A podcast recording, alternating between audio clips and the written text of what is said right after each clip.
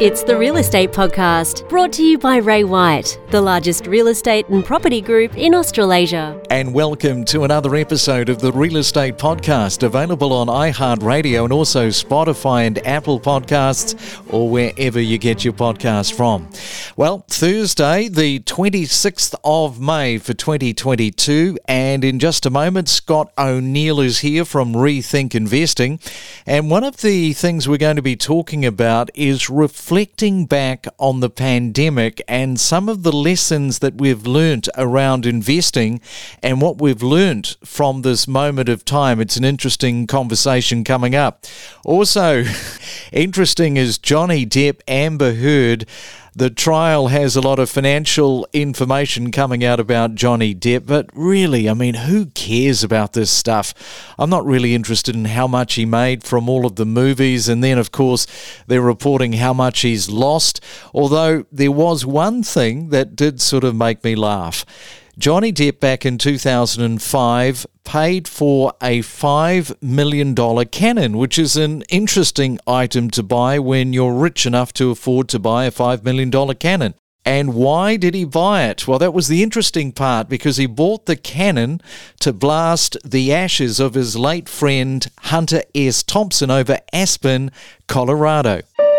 It's the main centre forecast with propertybuyer.com.au. All right, let's have a look at your weather around Australia. First, we go to Sydney and expecting mainly dry conditions with cloudy periods and a high of 21 degrees. Melbourne, grab the raincoat again, 17 degrees and showers. Brisbane also expecting showers today with 23 as your forecast high. And in Perth, that is the place to be. It's a mainly fine day and a high of 23. Enjoy your morning coffee. Wake up every morning to the Real Estate Podcast. And from CoreLogic this morning, let's have a look at what is happening in the auctions around the country. Recovering from the election week slump last week, the combined capital cities are expecting the busiest week since the pre Easter spike and the third busiest week of the year to date. In Melbourne, 1,487 homes are set to go to auction across the city. That is compared with the week prior of 712, so a big jump. In Sydney, auction volumes are expected to exceed 1,000 for the first time in seven weeks, with 1,233 auctions scheduled to occur this week. Brisbane is also set to host the most auctions with 260 homes to go under the hammer. This marks Brisbane's busiest auction week since mid December 2021. Adelaide will have 230 auctions this week. That's up nearly 18% on the week prior. Canberra, 147 scheduled auctions, which is up 61.5% week on week. And in Perth, 21 homes are scheduled to go under the hammer, while four auctions are scheduled to occur in Tasmania this week. So you can see the numbers, quite a big shift. Informing you on real estate. Let's Talk Commercial, a podcast series with Scott O'Neill. And once again, it is a Thursday. It is that time to talk to Scott O'Neill from Rethink Investing. Good morning, Scott. Welcome back. Good morning, Craig. And this is a really interesting one because we're going to be looking at the future of commercial property after two years plus of COVID restrictions. I mean, it has been two years plus, and I guess time for a bit of reflection. Yeah, exactly. Like I've spent the last two years uh, literally talking to um, investors and on podcasts about all the impact COVID's had on the commercial market. And now that we're sort of seeing uh, the other side of the fence, it's sort of good to uh, maybe reflect back at what we're seeing, but more importantly, what's happening. You know, how the market is reacting to an economy getting back to business. You know, going back to what it was. And I think it's uh, it's really important to address this because uh, I feel like it's not going to be spoken about as much as you know the direct impact COVID had at the time, because the uh, impacts could be just as drastic for uh, different uh, individual asset classes. So it's a really interesting thing. Yeah, we're in that moment of time for a bit of reflection. And what types of commercial properties are tracking and performing the best, do you think, post COVID? I think it, like it's all about where the improvement is. So retail, for example, had a pretty hard time COVID would have shut down uh, foot traffic for most businesses, you know, especially in CBDs and, you know, where you needed that face to face customer reaction. They were the hardest hit properties in the, um, I guess, the lockdown periods. There were very long ones in the likes of Melbourne and Sydney. And obviously, border closures as well would have made, you know, huge impacts to certain logistics businesses and whatnot. But Retail is one of the fastest improving markets because it's coming off, you know, two years of fairly low rental activity. So you imagine who would take a lease up in the middle of COVID if you were running a hairdresser and there was a threat of a lockdown? You just wouldn't do it.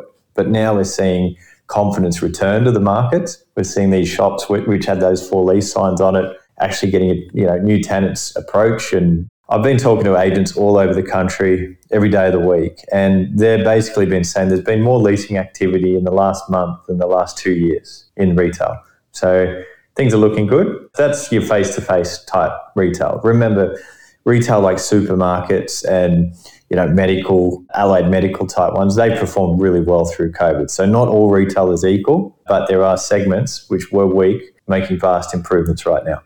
And what were some of the big surprises, I guess, in the commercial space during COVID? Because we were in that very uncertain time, that moment of time, that space in COVID. And, you know, it could have really gone sideways so quickly. Yeah, look, the big surprise was just how quick things bounced back. So I remember, like, I was, I think we had maybe 40, 50 contracts on foot with my business Rethink Investing when when COVID hit our shores. Out of that, call it 50, I think only 15 survived. So there was all these contracts that crashed because people were, were basically freaking out, wondering what's going to happen. You know, we look back at those uh, prices we were paying on those investments, and I bet every one of those clients that got out of those contracts really wish they stayed on. Most of them end up coming back buying within, you know, six months anyway. But the negotiating power we had in those early days was, was incredible. We could negotiate like two year rental guarantees from owners. Basically, it was a it was a free ride as an investor. But within three months, once um, there was talk about JobKeeper and vaccines and all that kind of stuff, we saw confidence return with more force than we've ever seen before into the commercial market. People were desperate to invest their money, and this pushed prices up. Like we saw growth rates through COVID in the you know 30 plus percent for uh, the likes of industrial, um, central retail, even some office space markets did incredibly well, which boggles the mind to a degree. But that was the biggest surprise: how quick confidence returned, and uh, I guess it could be argued similar in the residential markets because they all had an incredible couple years as well specifically industrial was was just so strong because everyone started buying and selling stuff online more frequently that was to the weakness or the detriment to retail. And then office space became very unpopular for quite a while, which we're seeing that have a bounce back as well. And given the lessons learnt during the last two years, do you feel that companies like yourself, like Rethink Investing, would be in a much better and probably a safer place to pivot when something else occurred? Because Bill Gates came out predicting that there could be a respiratory disease coming down the track, which would be more infectious, more death rate. I mean, all those things you don't want to hear. But boy, if there's somebody that you want to listen to, it's probably Bill Gates.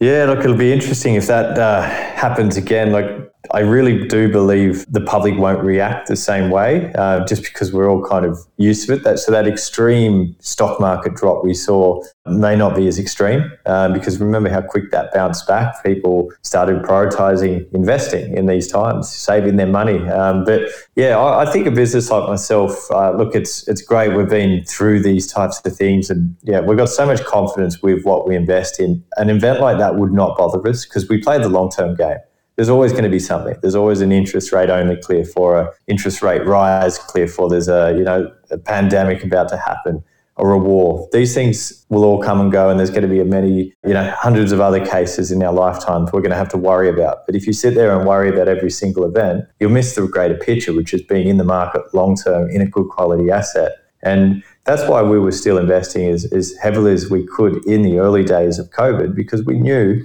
once this passes, even if it was going to be a rough 12 months or two years, it turned out to be, we're still getting a, a good return on investment. And you just got to be sure of the fundamentals of any investment. and you don't worry about these uh, these daily events or monthly events or yearly events because they're always going to be there in a different form. Play the long term game, think long term, and, and it, it does uh, soften the anxiety of investing. Yeah, long term and adapting, the ability to adapt, which by the sound of it, we've pretty much done that, you know, as a species, which has been pretty amazing to watch. Scott, great to chat once again. Have yourself a fantastic Thursday and look forward to talking soon. You too. Thanks again, Craig. We connect you to the best real estate information across Australia. The Real Estate Podcast.